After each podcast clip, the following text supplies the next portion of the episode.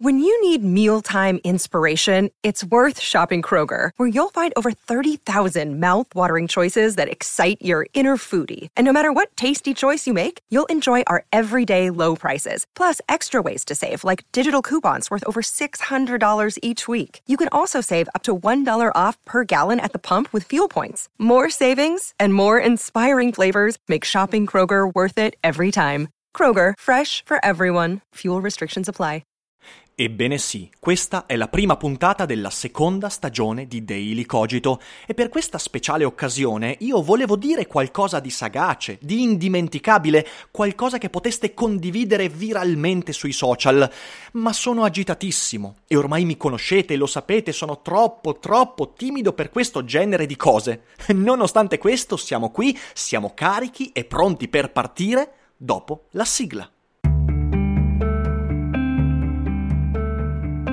Daily Cogito, il podcast di Rick Dufer ogni mattina alle 7. L'unica dipendenza che ti rende indipendente.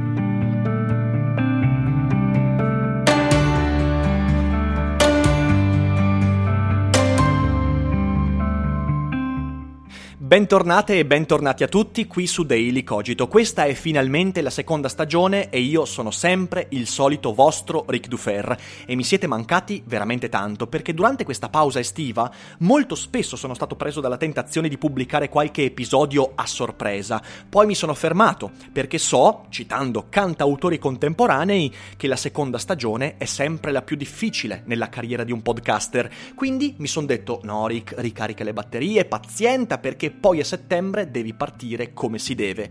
È arrivato settembre e oggi iniziamo e nella prima puntata vorrei discutere con voi del concetto di indipendenza, ma non corriamo troppo, non corriamo troppo perché prima di fare questo devo ringraziare coloro che hanno prestato la loro arte per la sigla e la musica della nuova stagione di Daily Cogito, in particolare Dino Bastiani, musicista che mi ha catturato con la sua visione del linguaggio musicale. Le sue ispirazioni sono quelle che più sento vicine a me, i grandi compositori di colonne sonore contemporanei come Max Richter, Clint Mansell, Howard Shore. E se andrete ad ascoltare vi consiglio di farlo, il suo canale su Spotify, cercate Dino Bastiani oppure trovate il link sotto in descrizione, beh sentirete che la sua musica è meravigliosa. E la musica che sentite in sottofondo e quella della sigla è composta da Dino Bastiani, quindi grazie, io la amo e spero piaccia tanto tanto anche a voi. Dopodiché ringrazio Francesca Consalvi, attrice e doppiatrice che ha prestato la sua voce per la sigla e per il nuovo motto. Daily Cogito è l'unica dipendenza che ti rende indipendente.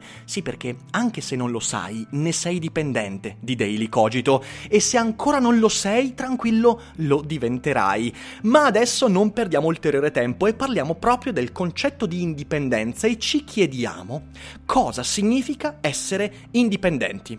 Ora, il concetto di indipendenza è molto vasto e ha mille sfaccettature, c'è l'indipendenza economica, c'è quella politica, non discuteremo di queste due, quindi niente Independence Day, niente Will Smith che prende a pugni gli alieni, di questo parleremo in futuro. Oggi parliamo dell'indipendenza di pensiero e di opinione, che è una cosa che sentiamo molto molto nostra, che amiamo perché si traduce in quell'immagine, che come vedremo è mitologica, della persona che pensa con la propria testa, laddove pensare con la propria testa significa avere delle idee originali, slegate dal contesto circostante, uniche, quasi suggerite da un mondo ideale che sta al di fuori del mondo materiale, eh, quasi fossero delle intuizioni divine, cioè colui che pensa con la sua testa è libero dalle influenze, dalle manipolazioni del mondo, dal contesto in cui è immerso. E noi abbiamo stima di queste persone, abbiamo stima perché sono persone appunto spiriti liberi, sono i filosofi, gli intellettuali, quali i geni, perché il genio è sempre qualcuno che è tale in virtù di qualche facoltà paranormale, sovrannaturale, anche se, boh, non lo so, io sono molto, molto scettico su questa idea, e noi vorremmo essere colui che pensa con la sua testa, perché chi non pensa con la propria testa di solito è manipolato, è alla merce degli altri, eccetera, eccetera, eccetera. Come vedremo, in realtà, noi non pensiamo mai con la nostra testa. Questa è la prima notizia terribile che io vi do in apertura di stagione. Come sapete io sono un professionista nel portare brutte notizie. Nessuno di noi, nessuno, neanche Nietzsche, neanche Leonardo, neanche Steve Jobs, pensa con la propria testa. Se con questo intendiamo avere delle idee distaccate, indipendenti appunto dal contesto generale. In realtà noi non pensiamo mai con la nostra testa perché pensiamo sempre con la testa di altri. Anzi, ancora meglio, noi pensiamo con la testa collettiva che ci tiene dentro tutti. Ora, non voglio dire che ci sia un grande cervello manipolatore che prende tutte le nostre menti e ci domina. Potrebbe anche essere così, ma non è questo quello che voglio dire. Quello che voglio dire è che ogni opinione, ogni convinzione, tutto quello di cui sentiamo proprio fortissimamente il legame emotivo, intellettuale che fa parte di noi, è nostro in quanto ci è stato introiettato, suggerito dal contesto in cui siamo immersi. Provate a pensare a tutte le vostre convinzioni politiche, religiose, filosofiche, sociali, economiche, tutto quanto, anche le cose di cui siamo maggiormente convinti, anzi, soprattutto le cose di cui siamo maggiormente convinti, ci derivano da qualcuno che ci ha eh, persuasi, da un racconto che ci è stato fatto, da un'esperienza che abbiamo vissuto, deriva dal contesto che ci circonda. Lo so che questo sembra un po' una supercazzola del tipo, eh, grazie al cazzo, ma aspettate, abbiate pazienza e seguitemi fino alla fine perché tutto ciò ha delle implicazioni molto molto molto importanti. Tutto quello che pensiamo fa parte di un rimescolamento, letteralmente un remix di opinioni, prospettive, racconti, esperienze, visioni che ci sono state consegnate proprio dalle persone, dagli oggetti, dagli eventi in cui siamo vissuti, che ci circondano, il contesto in cui siamo immersi. Spinoza questo l'aveva già capito quasi mezzo millennio fa, eh. Noi non siamo mai slegati dal contesto in cui siamo immersi, non lo siamo e non possiamo mai considerarci tali. Noi nutriamo questa immagine di colui che pensa con la propria testa come di una persona che si slega dal contesto e che non, con un contatto, boh, non lo, sa, non lo so, con un, un principio divino riesce ad avere delle idee, delle intuizioni al di fuori del mondo, perché questo un po' in parte ci fa sognare, è una mitologia, quindi ci fa sognare della possibilità di diventare quel tipo di persona, oppure dall'altra parte ci deresponsabilizza, cioè se il genio è così, io non devo colpevolizzarmi se non sono un genio, se non ho quelle idee, perché il genio, colui che pensa con la propria testa, è sempre tale in quanto ha un contatto con il divino, ok? In realtà le cose non stanno affatto così. Tutti noi, anche i più grandi geni della storia, hanno tratto le loro opinioni dal contesto in cui vivevano. Più il remix è variopinto, più potrebbe essere originale la nostra idea sul mondo, ma non corriamo troppo. Ora, da questa idea, cioè che l'indipendenza di pensiero non esiste, che pensare con la propria testa è un'immagine mitologica, dovremmo forse trarre la scoraggiante idea secondo cui l'indipendenza è impossibile? Assolutamente no. Come stiamo per vedere, noi semplicemente abbiamo un'idea deviata di indipendenza.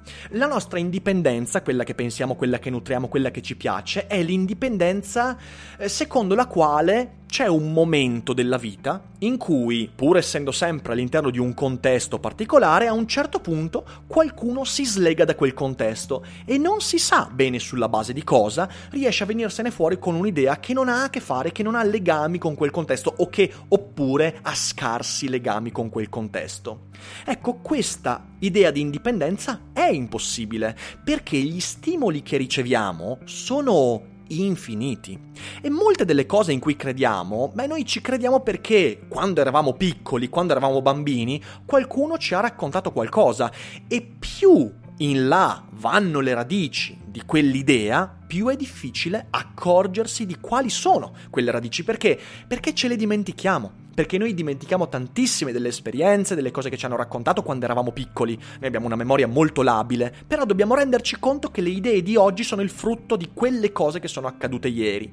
Ecco allora che arriva l'indipendenza, quella che secondo me è quella vera. Essere indipendenti non significa liberarsi dai legami, togliersi dal contesto, avere questa intuizione divina che mi slega da tutto quello che mi circonda, essere indipendenti di pensiero, pensare con la propria testa significa accorgersi dei motivi per i quali io la penso così. Attenzione perché questa idea ha delle implicazioni fenomenali e noi ci ritorneremo molto spesso durante questa seconda stagione di Daily Cogito e anche con i video di, del primo canale YouTube perché ci tengo particolarmente. Il problema, vedete, non è quasi mai l'opinione in sé. Beh, certo, poi se l'opinione, se l'idea nutrita eh, è quella di bruciare tutti i bambini oppure, non so, mettere a morte tutti gli individui che si chiamano Riccardo e hanno gli orecchini e gli occhi verdi, sì, quello potrebbe essere un problema, ma non è quasi mai il problema l'opinione, perché un'opinione è sempre problematica, cioè un'opinione è sempre una visione parziale sul mondo, quindi non c'è mai un'opinione giusta e un'opinione sbagliata in assoluto. Il problema vero è non saper mettere in discussione i presupposti di quell'opinione, di quell'idea. Cioè, facciamo degli esempi. Qualunque possa essere la mia opinione politica, mettiamo il caso che io sia socialista, ok? E io, per esempio, in passato lo ero, un giorno vi parlerò anche di questa mia evoluzione della visione de- de- de- del pensiero politico. Mettiamo il caso che io so- sia socialista. Perché arrivo a quell'idea? Beh, a quell'idea ci arrivo perché ho letto dei libri, per esempio, io avevo letto Marcuse avevo letto eh, Marx, avevo letto eh, La scuola di Francoforte, avevo letto Il principio speranza, avevo letto tantissimi autori eh, facenti parte di quella, di, que- di quella parte politica, mettiamola così. Eh, oppure, oppure, ho avuto quel tipo di pensiero politico in contrasto con mio padre, perché mio padre invece era una persona sempre stata di destra, abbiamo sempre litigato, abbiamo sempre discusso di politica in maniera anche molto accesa e questa rivalità con mio padre sicuramente ha contribuito a avvicinarmi, eh, nei, soprattutto nei primi anni di università, a quel pensiero. Dopodiché possiamo dire che ho ascoltato delle persone che parlavano di quella parte politica e che anche per simpatia proprio a pelle mi hanno avvicinato a quel tipo di visione. E poi ci sono sicuramente altre cose che sono avvenute molto in passato. Ecco, se io quell'idea politica l'avessi presa per vera, per giusta, senza mai pormi più il problema di ma da dove arrivano queste idee? Cioè, quali sono le strutture che stanno dietro a quell'idea? Sarei diventato vittima di quell'idea, perché ecco qual è il grande problema di non mettere in discussione i presupposti.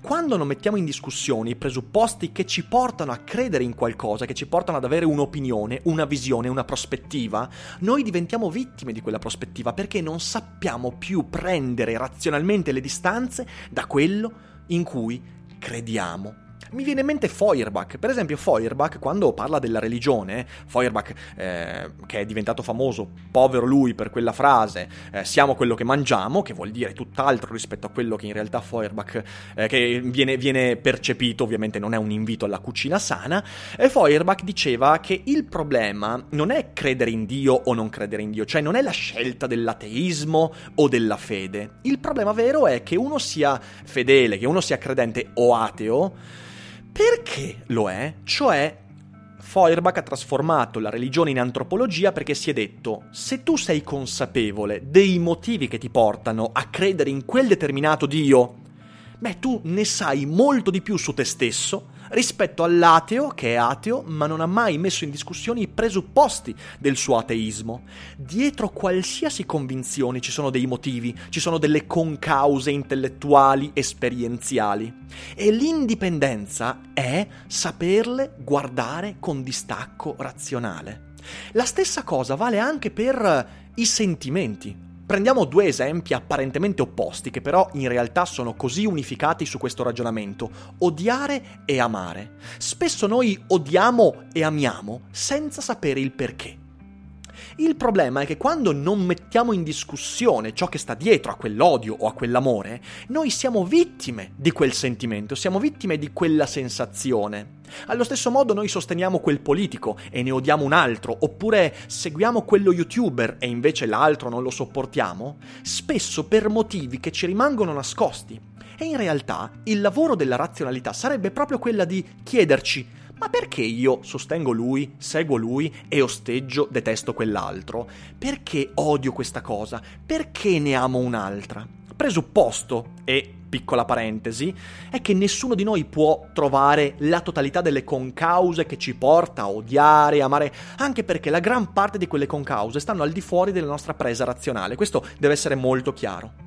Ma è evidente che ciò non ci giustifica nel comportamento di prendere così l'amore e l'odio, il sostegno o il, la, la, la, il denigrame, denigramento, denigramento, sì, denigrazione, quello che è il denigrare qualcuno come una cosa fatta e finita, come qualcosa che non va messo in discussione. In realtà noi dobbiamo sempre chiederci come è fatto il nostro odio, come è fatto il nostro amore. Io odio tantissime cose, alcune le odio bene, altre le odio male. Quelle che odio male sono quelle che odio istintivamente, che odio senza mettere in discussione il perché e magari sono cose che odio a pelle, che non c'è una ragione, per esempio LeBron James. Un giorno vi parlerò anche di questo. Odio LeBron James, ma non è che ci sia una ragione per cui odio LeBron James. Invece altre cose le odio bene, cioè ho delle ragioni e ne sono consapevole dietro, ho delle ragioni dietro a quell'odio e io le ho analizzate, ne sono consapevole, non sono tutte, alcune forse me le sono anche raccontate, ma c'è una ricerca dietro. La stessa cosa vale per l'amore. Voi pensate a che cos'è l'amore tossico? L'amore tossico è quell'amore in cui io mi innamoro, perché l'innamoramento non è una cosa che decido razionalmente, e poi mi attacco a quell'amore come se fosse l'ultima cosa che ho nella mia vita. Ok? Quello è l'amore tossico ed è tossico in quanto ne divento vittima proprio perché non ho la forza, il coraggio e magari gli strumenti per chiedermi ma perché mi sono innamorato di questa persona? Perché sento questo attaccamento? Perché? Il che non significa svalutare l'amore, significa rendersi edotti di un funzionamento del sé. Io mi innamoro di questa cosa, di questa persona, di questo film, di questo libro, perché sono fatto così, perché le esperienze, perché i racconti, perché tutto quello che sta alle mie spalle è fatto in questo modo. E così mi posso rendere indipendente da quell'amore, il che non significa non amare più, significa sapere perché, in parte, si ama, perché si odia, perché sostengo, perché detesto, perché mi attacco a quella cosa, perché credo in questo. Ecco, questa è la funzione del pensiero razionale. Senza questa parte noi siamo vittime di quelle opinioni, siamo dipendenti da quelle opinioni, cioè dipendiamo dall'inconsapevolezza di quell'opinione, di quell'idea di quella credenza di quella persona ed è lì che subentra il disastro, è lì che diventiamo vittime di quella cosa. Siamo indipendenti nella misura in cui siamo consapevoli di ciò da cui le nostre idee arrivano, di ciò da cui le nostre idee, le nostre convinzioni, i nostri sentimenti dipendono. E quella ricerca lì è fondamentale ed ecco il motivo per cui bisogna ampliare il più possibile il proprio parco di strumenti concettuali, culturali, con la letteratura, la musica, con il cinema, con tutte quelle che sono le storie degli altri, perché è di nuovo dal mondo che io posso mettere in discussione le idee che il mondo mi ha dato, di cui mi sono fornito. Il mondo mi colpisce con una montagna di stimoli questi stimoli in maniera in buona parte inconsapevole mi formano nell'individuo che sono, nelle mie credenze, nelle mie opinioni, idee, nelle persone che amo, che odio, eccetera, eccetera, nel modo che ho di vedere il mondo, ecco che il mondo stesso mi fornisce ulteriori strumenti per mettere in discussione i presupposti di tutte quelle convinzioni, tutte quelle idee, tutte quelle persone, tutti quei sentimenti. Ecco, se volete prendere questo episodio come una sorta di manifesto di Daily Cogito e di tutto quello che faccio, beh, secondo me è una buona misura misura per valutare questa prima puntata, perché io quello che faccio con Daily Cogito, con i video, con i miei libri e articoli, non è quasi mai dire un'opinione così com'è e dire questa è l'opinione giusta. Perlomeno quando cado in questo errore non lo faccio con cattiveria o con quell'obiettivo, lo faccio più per incapacità di trasmettere delle informazioni come vorrei. Nella stragrande maggioranza dei casi il mio intento è quello di darvi degli strumenti proprio per mettere in discussione le vostre opinioni.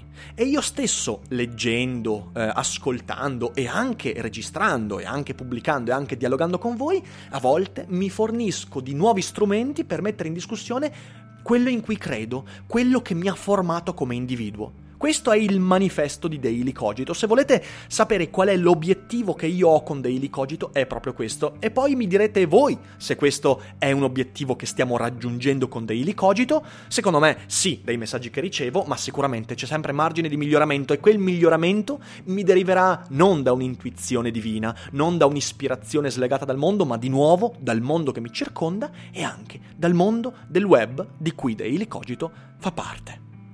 Ecco, io spero di aver aperto questa stagione con una chiacchierata interessante, spero che vi sia utile anche per inquadrare meglio ciò che facciamo qui. Qui non diciamo cosa è giusto e cosa è sbagliato, qui diamo gli strumenti per farci una nostra idea che non significa pensare con la mia testa, nel senso di mettere la mia testa in un alveare di idee divine che non fanno parte del mondo, significa metterci in connessione in maniera più ricca e più efficace. Ecco, questo è Daily Cogito. Io vi ringrazio come sempre per l'ascolto ed è bello, davvero bellissimo essere tornati. Noi ci risentiamo domani con il prossimo Daily Cogito e come sempre non dimenticate che non è tutto noia ciò che pensa.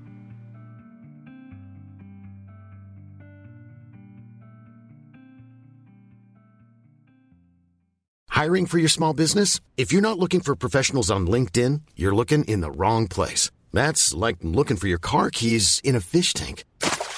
LinkedIn helps you hire professionals you can't find anywhere else, even those who aren't actively searching for a new job but might be open to the perfect role. In a given month, over 70% of LinkedIn users don't even visit other leading job sites. So start looking in the right place. With LinkedIn, you can hire professionals like a professional. Post your free job on linkedin.com slash people today.